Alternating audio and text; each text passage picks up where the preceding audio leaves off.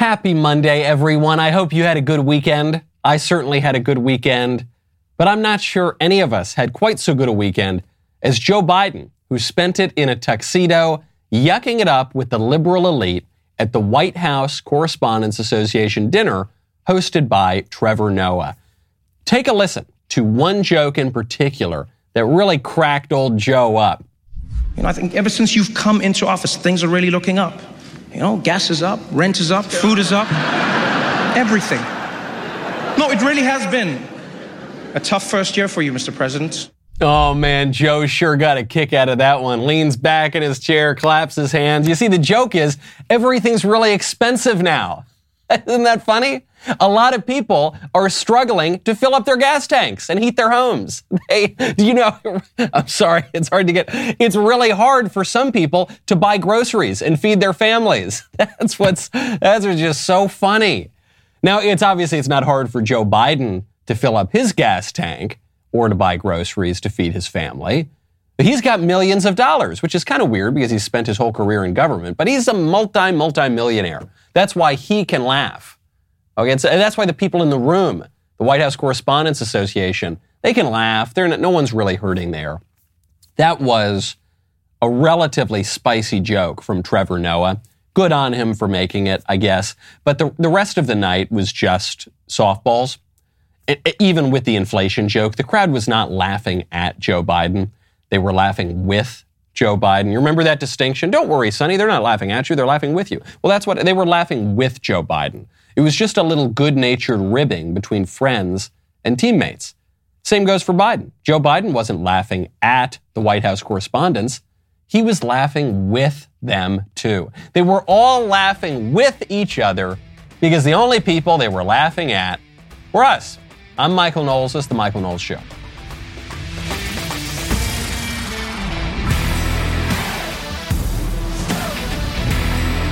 Welcome back to the show. My favorite comment Friday is from Shaw of the Shinebox, who says, Maxine Waters tests positive for COVID.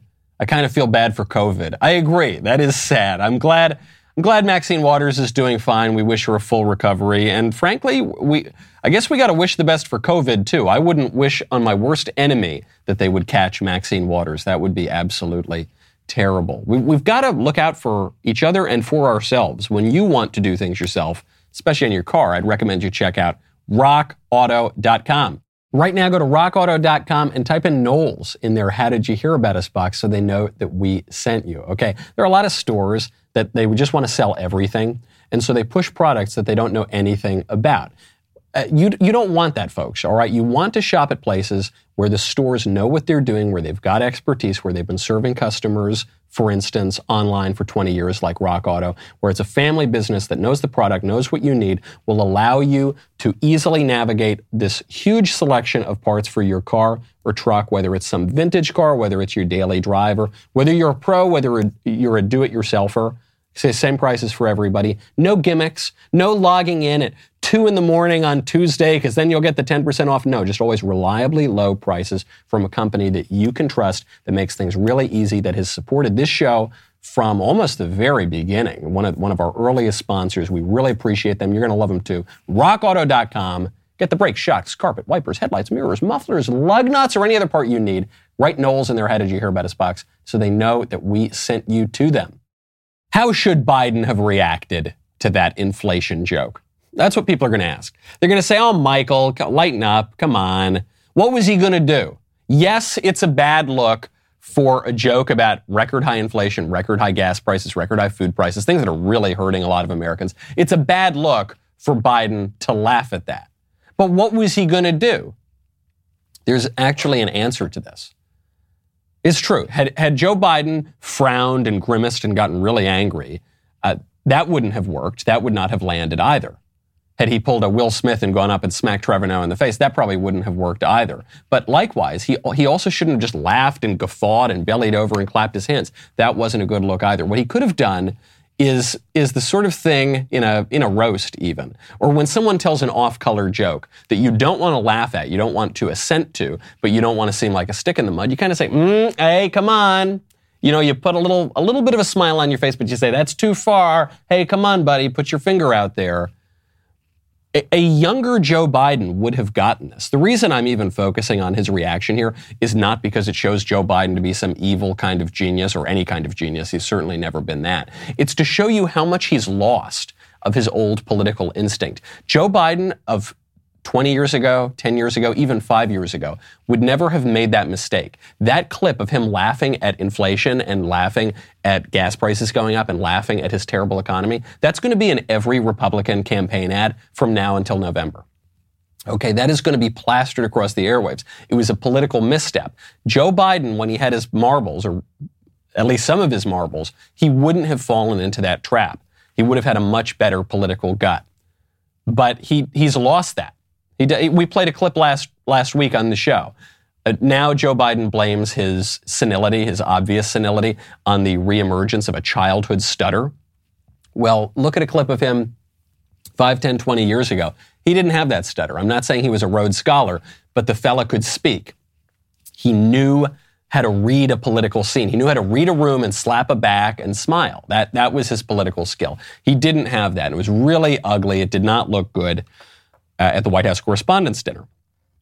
Biden then gets up and reads his jokes himself. The presidents generally do pretty well at the White House Correspondents Association dinner because they hire Hollywood comedy writers to write all the jokes for them. So Biden gets up and his his sharpest joke of the night was a joke about the difference between the modern Republican Party and the party of Ronald Reagan. But I'm not worried about the midterms. I'm not worried about them we may end up with more partisan gridlock, but I'm confident we can work it out during my remaining six years in the presidency. I'm not really here to roast the GOP. That's not my style. Besides, there's nothing I can say about the GOP that Kevin McCarthy hasn't already put on tape. at the same at the same time, a lot of people say the Republican Party is too extreme, too divisive, too controlled by one person. They say that's not your father's Republican Party. Ronald Reagan said, Mr. Gorbachev, tear this wall down. Today's Republicans say, tear down Mickey Mouse's house. And pretty soon they'll be storming Cinderella's castle, you can be sure of it. But Republicans seem to support one fellow, some guy named Brandon. He's having a really good year, and I'm kind of happy for him. Delivery is not what it once was, not exactly Don Rickles up there, but you get the joke. The joke is, and he didn't even get the line right, by the way. It's probably four of the most famous words in American history. Tear down this wall. Mr. Gorbachev, tear down this wall. And, and Biden couldn't even remember that, though he was in the United States Senate at the time. But he says, okay, the, the old GOP said, Mr. Gorbachev, tear this wall down. And the modern GOP says, tear down Cinderella's castle. Ha ha ha ha ha. But even that joke underscores a big political weakness for Democrats right now. Yes, during the Cold War, the conservatives were unified, focusing on problems overseas because you had a threat from the Soviet Union. You had the threat of the Cold War. Once the Berlin Wall fell down, then there was a Cold War that was being waged not around the globe, but a cold cultural war that was being waged at home. That, that has become hot on many occasions. Why is it?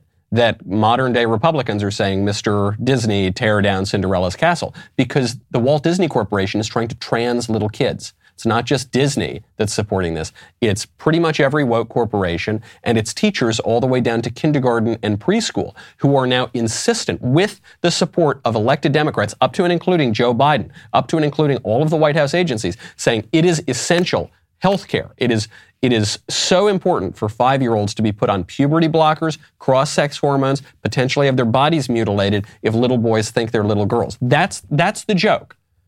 These modern Republicans, they don't even think we should chop off five year olds' genitals. uh, yeah. And the White House Correspondents Association, they're all laughing because they're all pro mutilate little kids' bodies. They're all pro put little boys on cross sex hormones and little girls on testosterone. They're, they're all in favor of that. And they don't realize how it, completely out of touch they are with the rest of America, not just with Republicans, not just with conservatives, but with parents everywhere, all around the country. They don't even get it. If you want to be able to tell jokes, you need to have some connection to the common sense. You need, you, you need the things that you're saying to resonate with people. Ordinary, common people, not just whacked out liberals who think that it's a good idea to transgender five year olds. And they have lost that common sense. And this is not my own wish casting. This is not my own ideological view of things. I'm just one, looking at common sense, two, looking at tradition, and three, looking at the poll numbers. There's a Marist poll that just came out uh, of voting preferences among parents of kids under 18. So when you, uh, this is a poll of 1,300 national registered voters that just took place a couple of weeks ago. When you look at just voters who have children under the age of 18, they are twice as likely to vote for Republicans as for Democrats. That, so please, Joe, keep telling that joke. Bring it on. Because the joke ultimately is going to be on you. It's going to be on the Democrats. It's going to be on the White House Correspondents Association and Biden and big tech and the media and the whole thing. It's just all the liberal blob. Now, maybe they rigged the election. I don't know. Wouldn't, wouldn't be the first time. But absent some true shenanigans, absent some suspension of the ordinary election rules and getting rid of the poll watchers and changing the, violating the state constitution in certain places, absent that kind of active rigging of the election. Right now, if you look at the poll numbers and you look at the way that the Democrats are campaigning, including in their jokes, including all the way up to Joe Biden, the Democrats are in for a tsunami come November on all of these issues on the, on the economy, on immigration, on education, and especially on life, which is why you got to check out 40 Days for Life. Go to 40daysforlife.com, 40daysforlife.com. Abortion is always a really, really big issue in our politics. It's a very important issue, of course, if you want to defend life. But it's about to become even more urgent because the Supreme Court is going to come out with its decision in Dobbs versus Jackson Women's Health, and, and this is going to decide whether or not to overturn Roe versus Wade. You need the arguments, okay? You need to know what this is about, how to respond to people when they bring up this issue. Well, 40 Days for Life has the number two Amazon Christian bestseller, What to Say When, the complete new guide to discussing abortion, how to change minds and convert hearts in a brave new world. These guys are based in Texas, one of the largest pro life grassroots organizations in the world. They've got a million volunteers in 1,000 cities holding peaceful 40 day vigils outside of abortion mills to save lives and help abortion workers leave those jobs. Get the book, What to Say When Today. Covers the old arguments, covers the new arguments. Get it and check out 40daysforlife.com to help end abortion wherever you live. Biden then rounded out his White House Correspondents Association appearance by making a joke about the vaccine and making a joke specifically about Fox News. For the Democrats, Fox News has been the main target for a long time. I think probably the media landscape has changed a lot. So among conservatives, you wouldn't you wouldn't say, as you might have 20, 20 or 25 years ago, that Fox News is the only or even the main conservative outlet there in the culture. That was true when we were a television culture, but we're now 20 years, more than 20 years into the internet age. So that I think that's changed pretty significantly. Joe Biden, though, obviously is not the most up-to-date fella on the planet. So he makes this joke about Fox News, and it was a really ugly joke about Fox News. He said, "Ha ha ha! Everyone in this room is vaxxed tonight." Including and especially those Fox News people who had to take it. I know there are questions about whether we should gather here tonight because of COVID. Well, we're here to show the country that we're getting through this pandemic. Plus, everyone had to prove they were fully vaccinated and boosted. So if you're at home watching this and you're wondering how to do that, just contact your favorite Fox News reporter. They're all here vaccinated and boosted. All of them.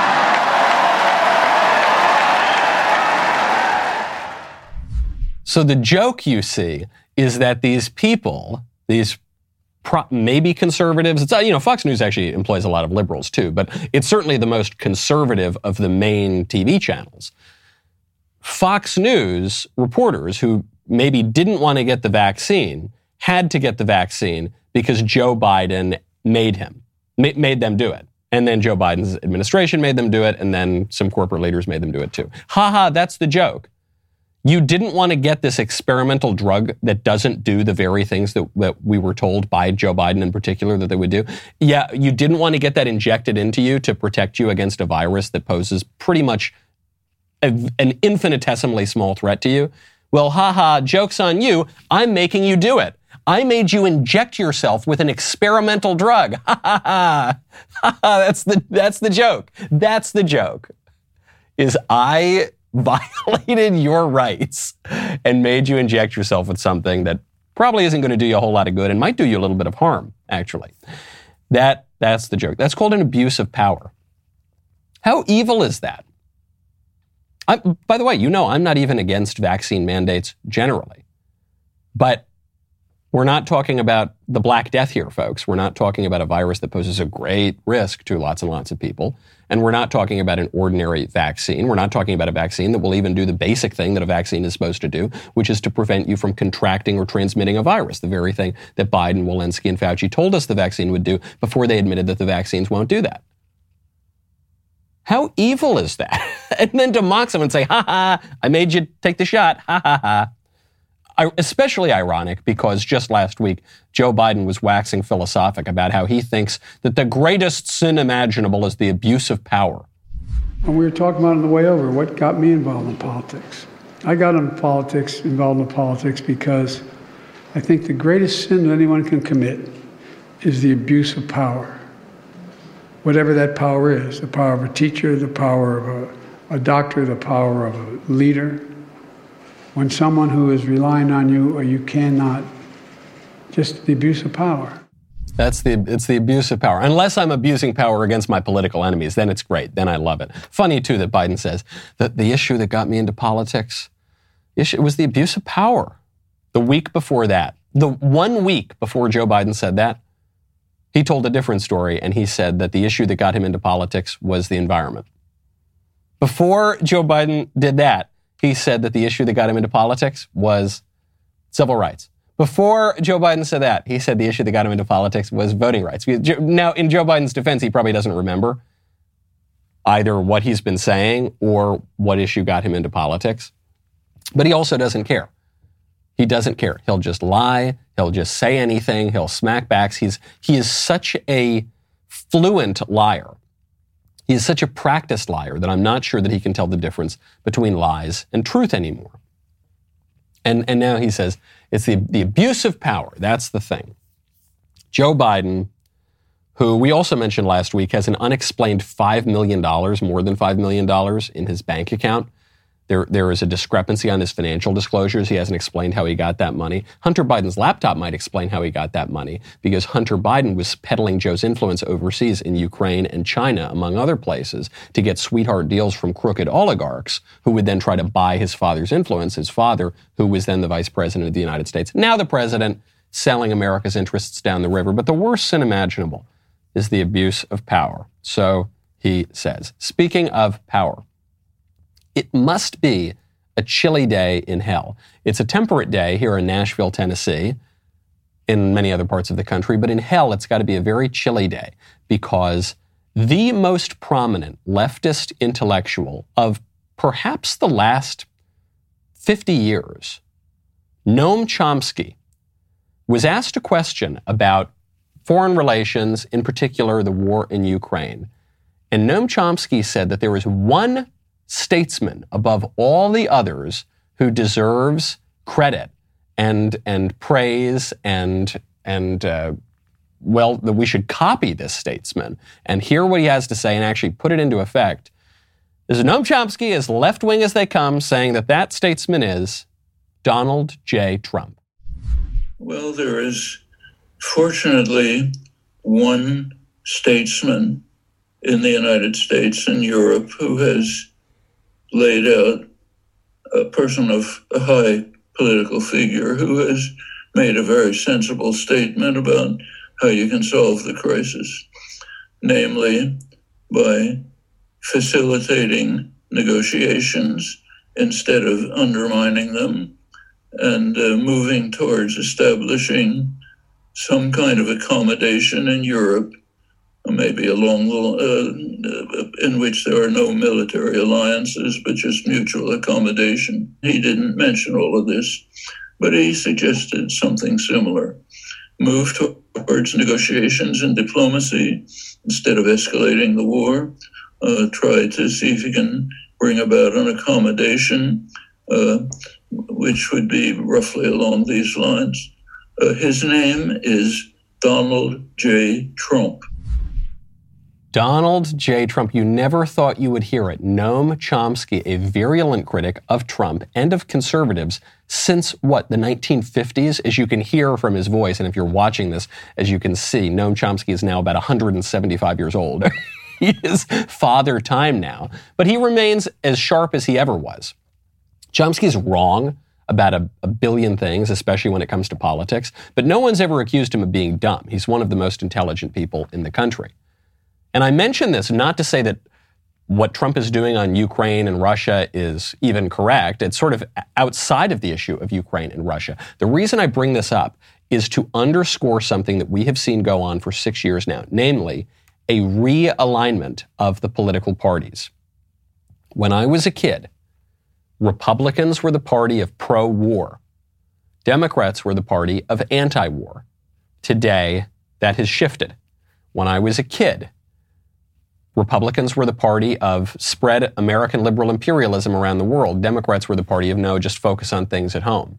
Today, that has shifted. When I was a kid, Republicans were the party of big mega corporations. Democrats were the party against those big corporations and for keeping things small and at home and focused on workers. Today, that has completely flipped. When I was a kid, Republicans were the party of outsourcing American jobs.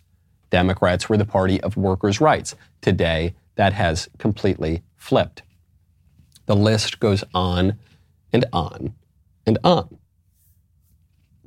This is a real realignment. This is a real opportunity for Republicans to make big gains here. And it, and it, hinges on one other big difference, by the way. When I was a kid, Republicans were the party of never wielding political power. So the people elect Republicans, and then Republicans don't do very much. They would sometimes explicitly run on the slogan of, elect me and I won't do anything. Yuck, yuck, yuck. We need the government to be so small it fits in your pocket.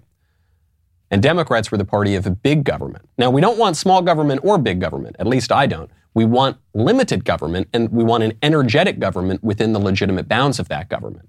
Today, Republicans are starting to get this. Republicans, notably Ron DeSantis in Florida, recognizes that when Republicans get elected, they need to do stuff. They need to go in, they need to change the curricula in the schools. They need to go in, they need to wield government power when woke corporations are undermining the will of Florida voters. They need to go in, they need to use the government power to oppose federal mandates.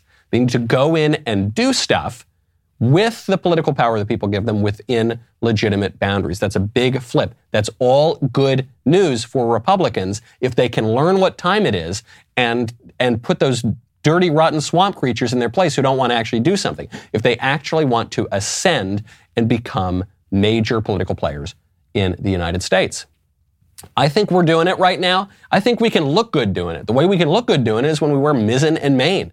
Right now, go to mizzenandmain.com. Use promo code Knowles. That's M-I-Z-Z-E-N and main.com. You got to go there because their clothing not only feels great, but it looks magnificent. I just had my beautiful Mizzen and Main polo out the other day. I was wearing it because being of Italian extraction, I am known to perspire a little bit. Their, their clothing has all of the comfort of athletic wear. You're not going to be just swimming in sweat as the summer comes on you. Uh, but they look really, really great. They look really chic, really sophisticated, really put together.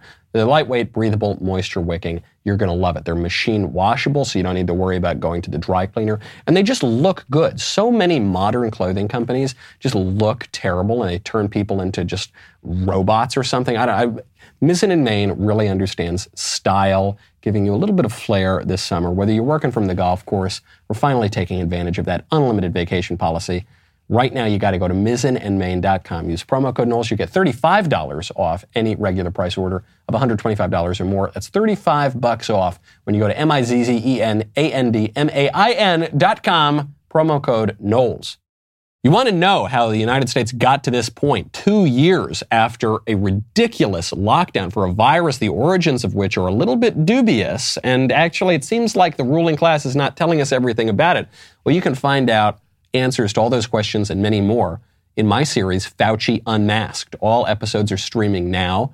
Uh, the the series will tell you things that you have never heard before about this guy. They will show you clips of this guy that will go into depth, not just on what Fauci's done for the last two years, but all the way back to the 1980s. Things that the uh, ruling establishment does not want you to find out about. Clips that I that I had played a year ago that I had seen that I couldn't even find when I went back to search for them. That is how much the liberals are trying to memory hole Fauci and his huge power grab. Don't let them do it. Check out the sneak peek.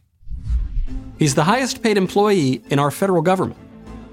And beginning in the spring of 2020, Dr. Fauci began to set national policy that affected the way that 330 million Americans lived their lives. For goodness sakes, I'm telling you, wear a mask, keep social distancing.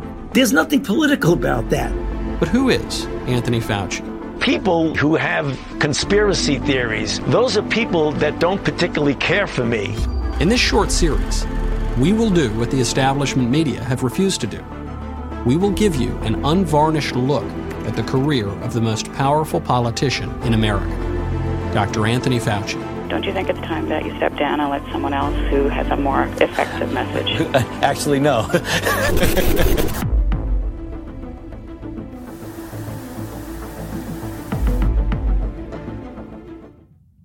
Actually, no, I don't think I should step down. Well, we think you should. The full series is available now exclusively for Daily Wire members. If you're not a member yet, head on over to dailywire.com slash subscribe for a limited time. Members can use code Knowles, K-N-O-W-L-E-S, for 20% off your membership. Go check it out. This is only for members. And when you use code Knowles, it will really irritate Ben. So that's the number one reason you should do it. And uh, the number two reason you'll save 20%. Do not miss it right now. DailyWire.com slash subscribe. Code Knowles. We'll be right back with a lot more.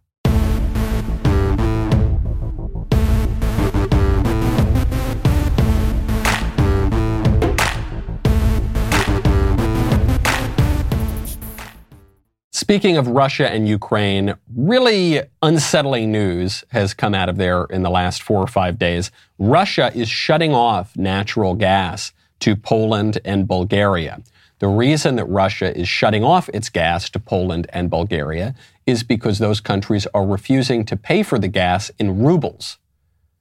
Previously, before Joe Biden made a gigantic mess of the entire world, previously you would pay for gas and oil and things in dollars, in the US dollar. And then Joe Biden literally invited Russia to invade Ukraine, and then they responded too late to that invasion by going after the Russian ruble and after the bank in Russia and after the Russian economy. Russia retaliated by saying, "Okay, if you want to buy our gas now, you've got to you've got to pay for it in rubles."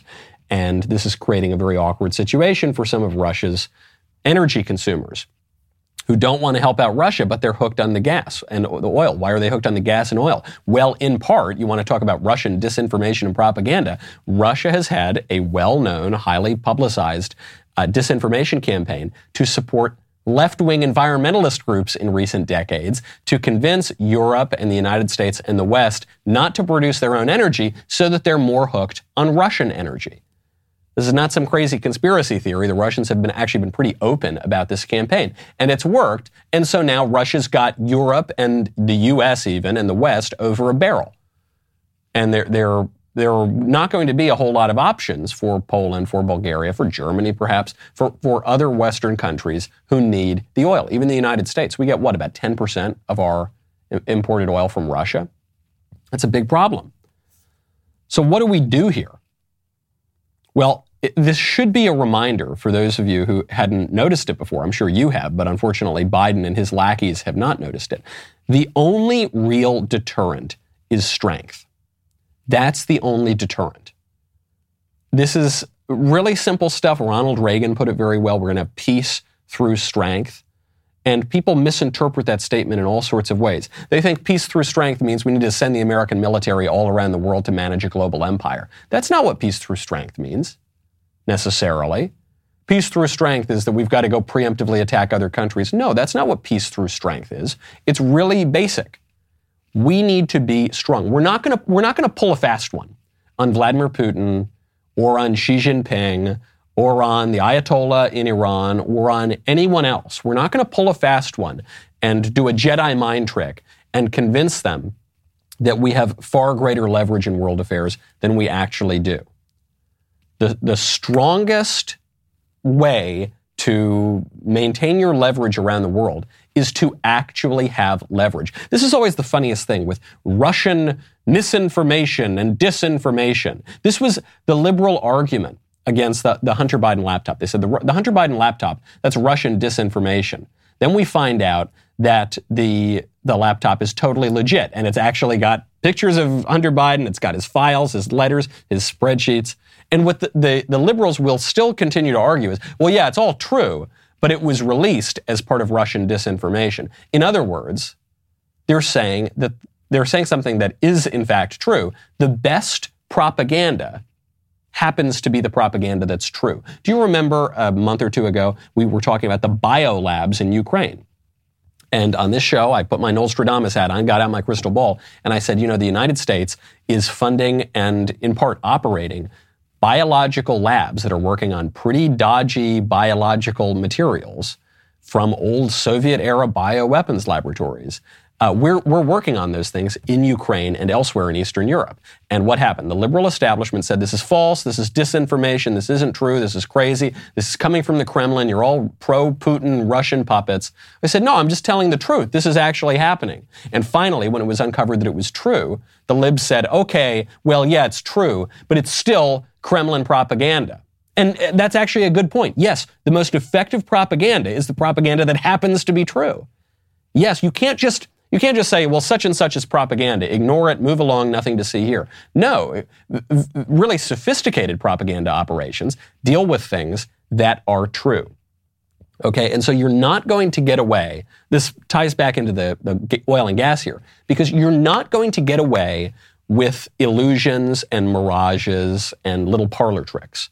If, if we want the United States to be strong around the world and not have to worry necessarily about what Russia's doing or what Iran's doing. Or if, if we want real strength around the world, there's one way to do it.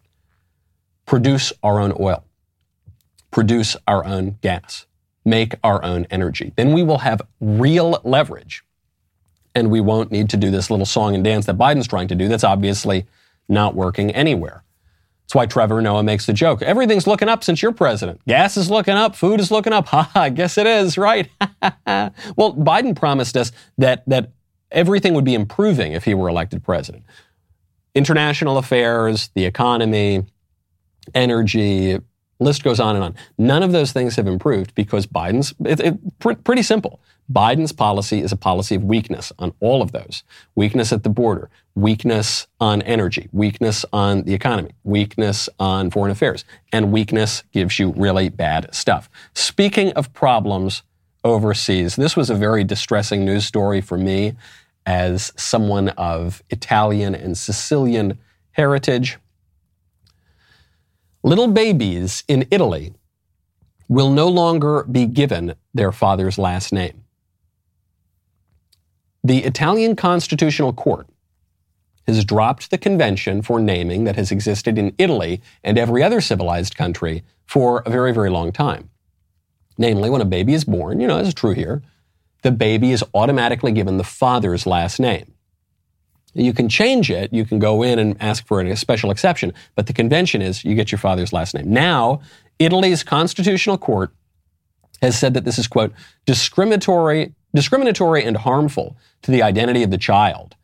Uh, and that the, the court said children should be given both parents' last names in whichever order the parents decide, unless the parents agree to use just one. In other words, the babies in Italy will no longer simply have their father's last name. They will also have their mother's father's last name. Ha ha! Take that, patriarchy. Yeah, that you thought it was just daddy's world? Well, now it's also daddy in law's world. Yeah, that's a, so just on its face, this is a very silly change. because it does nothing for feminism, it does nothing for women. Eh, it doesn't even do the thing that it says it's going to do, namely give the baby a woman's last name because the woman got her last name from a man. But what this is really about is an attack on the integrity of the family. People sometimes write into the mailbag. They say, "Hey Michael, I'm getting married and should should I take my husband's last name or should I ask my wife to take my last name?"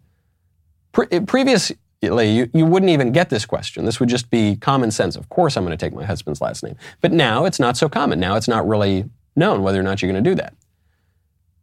Of, of course, you should do that. The reason you should do that is not only because of the silly father in law thing, but also because you are now in a family. When you get married, you are deciding that the groom is going to leave his family and the bride is going to leave her family, and you're going to come together and create a new family. And that new family is going to be a discrete entity. And what God has joined, let no man separate. And that discrete entity needs to have cohesion. It needs to have coherence. That's why you all share the name. When, when in, in the older and I think proper convention, as, as I still write letters this way and I still receive letters this way, but I know it's not as common these days. If I'm writing to John and Jane Smith, I'll write to Mr. and Mrs. John Smith. When I receive letters, often it's to Mr. and Mrs. Michael Knowles. Is this because my wife has lost her first name? No, sweet little Elisa still has her first name, but we are we are one flesh. We are one family. We have a discrete identity now. And the reason that the libs are pushing for this, obviously it's not to advance feminism. It doesn't advance feminism. All it does is break up the integrity of the family. And this is a problem for the left in particular, because the left hates the family, but the right hasn't done a very good job defending the family. The left says that the basic unit of society is the individual, and then we've got to collect all the individuals together in a collective, in a socialist program or a communist program or whatever, and that's how we're going to organize society. The right, until recently, for I would say from probably 1970 until about five or six years ago, the right would say the basic unit of society is the individual. They would say the same damn thing that the left would say, but they instead of saying then we all need to collectivize, they would say no, we just need to remain individuals. So you get you get the left saying we need individuals to a collective, the right says just remain individuals. They're two sides of the same coin. That's not really an alternative. It's a it's a parlor trick. It's it's a false dichotomy. The actual alternative view of society is that you've got the, the left and the hyper individualist right saying the basic units of, of politics is the individual. And then the actual conservatives would say, no, the basic unit of politics is the family. Ben has been talking about this. He's been, he's been great on this, especially in recent weeks, he's been talking about this. That the, the family is the fundamental, he says the fundamental economic unit. You can go even further. It's the fundamental political unit. So any way to drive division within the family, any way to try to redefine the family is an attack by the left and by complicit and naive and ignorant right wingers on the right, on conservatism. Speaking of family, more bad news, sorry to tell you folks, even stateside. No one's really talking about this, but it's worrying me. There is now evidence from the Supreme Court, if you're paying close attention to what the court is doing, that John Roberts, the Chief Justice, will not be writing the decision in the big abortion case that's coming before the court. Dobbs versus Jackson Women's Health is the big case that could overturn Roe versus Wade, could overturn Planned Parenthood v. Casey, could get rid of the fictional constitutional right to an abortion that the court found in 1973. But there is evidence that the Chief Justice is not going to be writing the majority opinion there. Why? Because the Chief Justice wrote the opinion for the 6 3 majority in a different case, Cummings versus Premier Rehab Keller, which was a case uh, involving recovery of damages under Obamacare. Um, or the Rehabilitation Act of 1973. Uh, court watchers, the people who are paying really, really close attention here, are saying that because Roberts already wrote two other majority opinions during the court's current term, he probably won't write the majority for the abortion case because that means that one of the justices on the court won't be writing any of the opinions, which would be uncommon. Now, what does all of that mean? So some people are saying, oh, this is a good thing. This means that maybe Clarence Thomas will write the majority if the, the conservatives win on that case and if Roe v. Wade is overturned and if the, the pro lifers win. I don't, I don't really see that. Because if, so, if the conservatives are going to win, uh, if the pro lifers are going to win, if we're going to overturn Roe versus Wade, we know that Clarence Thomas is going to vote for it. We know that Sam Alito is going to vote for it. We think that Brett Kavanaugh is going to vote for it. We think that Amy Coney Barrett is going to vote for it. We think that Neil Gorsuch is going to vote for it. So there you go. That's five votes. And I would have assumed at that point John Roberts is going to side with the conservatives because either you're going to get a 5 4 decision or you're going to get a 6 3 decision. If it's a 6 3 decision, then very likely it would be John Roberts who is writing the, the opinion of the court. John Roberts would write the opinion of the court so that he can give a more moderate opinion a less expansive one, a less radical one. Otherwise, Clarence Thomas, who's the senior most judge, is going to be writing the opinion for the for the conservative side. I don't think John Roberts is going to allow Clarence Thomas to do that. So all of this is very in the weeds, and I am reading tea leaves a little bit here. I'm not making any firm predictions. I'm not putting on my Nostradamus hat, but it makes me worried. If Roberts is not writing the majority opinion in Dobbs versus Jackson Women's Health, it makes me worried that maybe they're not going to uphold the Mississippi pro life law. Maybe they're not going to overturn Roe versus Wade. I'm not saying anything definitively. I'm just saying I, I am now more worried about that case than I was two or three weeks ago. Speaking of the deaths of innocent people, really spooky news story just came out of CBS. Police found 150 skulls at a crime scene in Mexico.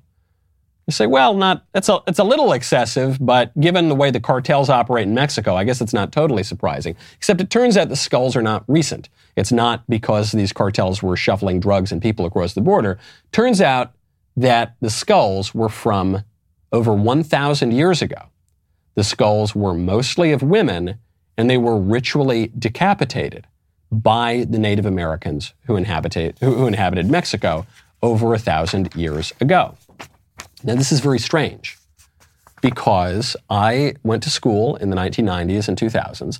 I was reliably informed, according to the liberal curricula that were prevalent at that time and remain prevalent today, that the Native Americans were all just living kumbaya like in Avatar, and they were all just so peaceful, and they used every part of the buffalo, and everything was really great, and it was just an Edenic wonderland until the evil white man got here, those Spanish conquistadors who brought death and evil and destruction and violence to the New World and destroyed this paradise that was here. Well, hold on.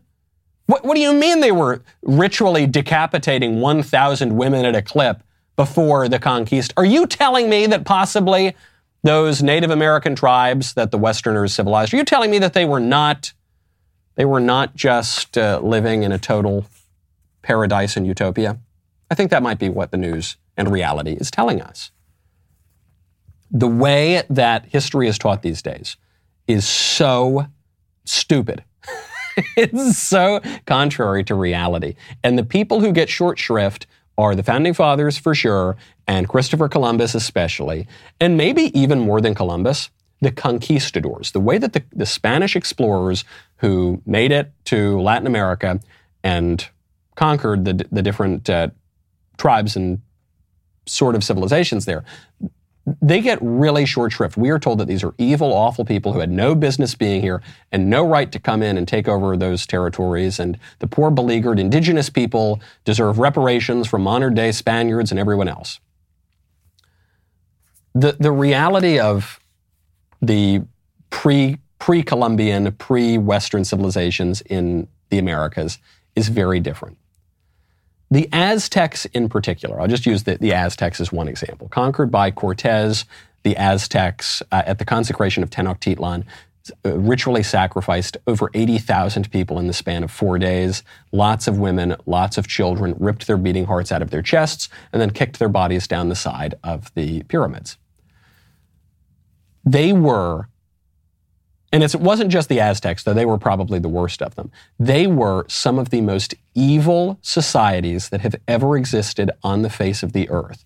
The, the practices that they engaged in cried out to heaven, and the brave Western explorers who conquered them are some of the greatest heroes in history. Just at one site, 1,000 years ago, you had how many skulls?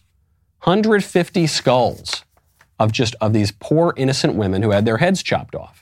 And that's nothing compared to what the Aztecs were doing at Tenochtitlan and what, what other of these. So why is it being taught this way? It's being taught this way because there is no moral foundation for how to view history anymore. Or there's not a coherent moral foundation, at least. What, if you walked into a history class in high school or even college right now and you said, those conquistadors were great, go them, they were awesome. They, should, they should have slaughtered every single Aztec leader that they came across. And, and they did slaughter a lot of them. Good, good on them. You would be kicked out of class. If you said that on social media, you might be kicked off of social media. And yet it's obviously true. It's, it's like saying that a, you know, a good cowboy walked in and saw, you know, an evil gang raping women and killing people and committing all sorts of abuses, and then he went out and killed the bad guys. Except on a much larger scale when we're talking about the Aztecs and other civilizations, you know, pre-Columbus in, in the Americas. But we're not allowed to say that because the Westerners had no right to be here, and we're not allowed to make any moral judgments, and we have cultural relativism. And who's to say, you know, one man's uh, ritualistic decapitation is another man's, uh, you know, Sunday afternoon in the park? The only way that we are going, th- this has bearing for politics because yes, it matters with, with regard to how we read and teach history, but it really matters for how we live today. We have to make moral judgments we have to make moral distinctions. We have to be able to say, no, the, the thing that this culture is doing is bad and they should stop doing it. And, and maybe even more importantly, we need to be able to look at our civilization, which we have been now indoctrinated into viewing as just entirely and irredeemably evil for the past 50 years because of radicals who hate our civilization and want to destroy it. They've convinced us to hate our own civilization. Why? It's the greatest civilization in the history of the world. In many ways, it's the only civilization in the history of the world, certainly to reach the heights that ours has. That's a good thing. We need to recover our confidence. Not, it's, it's actually not enough to just say other people are doing things that are wrong. What that implies is that we are doing something that is right. And if we're doing something that is wrong, we need to be able to rectify that. But we, in order to in order to enact justice in our own country and around the world, we need to have some sense of the difference between good and bad, right and wrong. Speaking of Latin America, the uh, leader of Brazil just got into a little bit of a smackdown with Leonardo DiCaprio. DiCaprio is trying to oust the, the president of Brazil, Bolsonaro. DiCaprio tweets out, quote, Brazil is home to the Amazon and other ecosystems critical to climate change. Uh, what happens there matters to us all, and youth voting is key in driving change for a healthy planet. For more on voter registration in Brazil before May 4th, visit blah, blah, blah, dot whatever dot com. Now, Bolsonaro comes out. Uh, this is the leader, Jair Bolsonaro. He says, Thanks for your support, Leo. It's really important to have every Brazilian voting in the coming elections. Our people will decide if they want to keep our sovereignty on the Amazon or to be ruled by crooks who serve foreign special interests. Good job in the Revenant. a great response here. Because one, Leonardo DiCaprio is a huge hypocrite when it comes to climate change. Climate change, quote unquote, you know, the sun monster and everything. He flies around in private jets. He consumes a ton more energy than than most other people. And yet he has the gall and the audacity to lecture all the rest of us. But furthermore, furthermore, it, it tells you something about the way politics works around the world and even here at home. When the Brazilian people elect Bolsonaro, we are told that's a threat to democracy. When some Hollywood elite who has absolutely no connection to Brazil flies in on his private jet and tells the Brazilian people that what they're doing is wrong and they need to do what he says instead. That's called pro democracy. When the American people elect Donald Trump, that's a threat to democracy. When a handful of deep state crooks decide to try to overturn that election for four years, that's called pro democracy. How is that? Because democracy, when the libs use that word, just means liberalism, just means progressivism, leftism, whatever you want to call it the ruling class. And when so, so when people vote for them, by definition, that's pro democracy. When the people vote against them, that is anti democracy, even though it is in itself a democratic act. This is, this is how you can make sense of the White House Correspondents Association dinner. At the White House Correspondents Association, one of the big jokes that Joe Biden told was he said, This is the first time in six years that a president's been here is Donald Trump wouldn't come here. And they all applauded him. Good job. You're showing up here. Right. He's showing up because that's his team. They're all on the same team. Donald Trump didn't show up there, not because he's thin skinned and can't take a joke. He's taken a lot of jokes. He's a professional entertainer. He didn't show up there because he knew that was a rigged game. It was dumb for conservatives who oppose the ruling ideology to show up there because it's it's just a farce. It's a joke. They're all on the same team. They're all on the same side. They all want exactly the same thing. They're all going to abuse their power to cover up for one another. Why show up there? When, when Biden is yucking it up with the White House Correspondents Association, it is the clearest demonstration we've had in a long time of the, the real two sides in American politics. And it's not Republican versus Democrat, and it's not just left versus right. It is a ruling class that enriches itself and ensconces itself in power versus the American people who are on the other side of that. And, and it's, it overlaps with the left and the right, it overlaps with Republican and Democrat. But there is a club. there is a club, folks. And when Joe Biden's yucking it up, it's a reminder you ain't in it. I'm Michael Knowles. This is The Michael Knowles Show. See you tomorrow.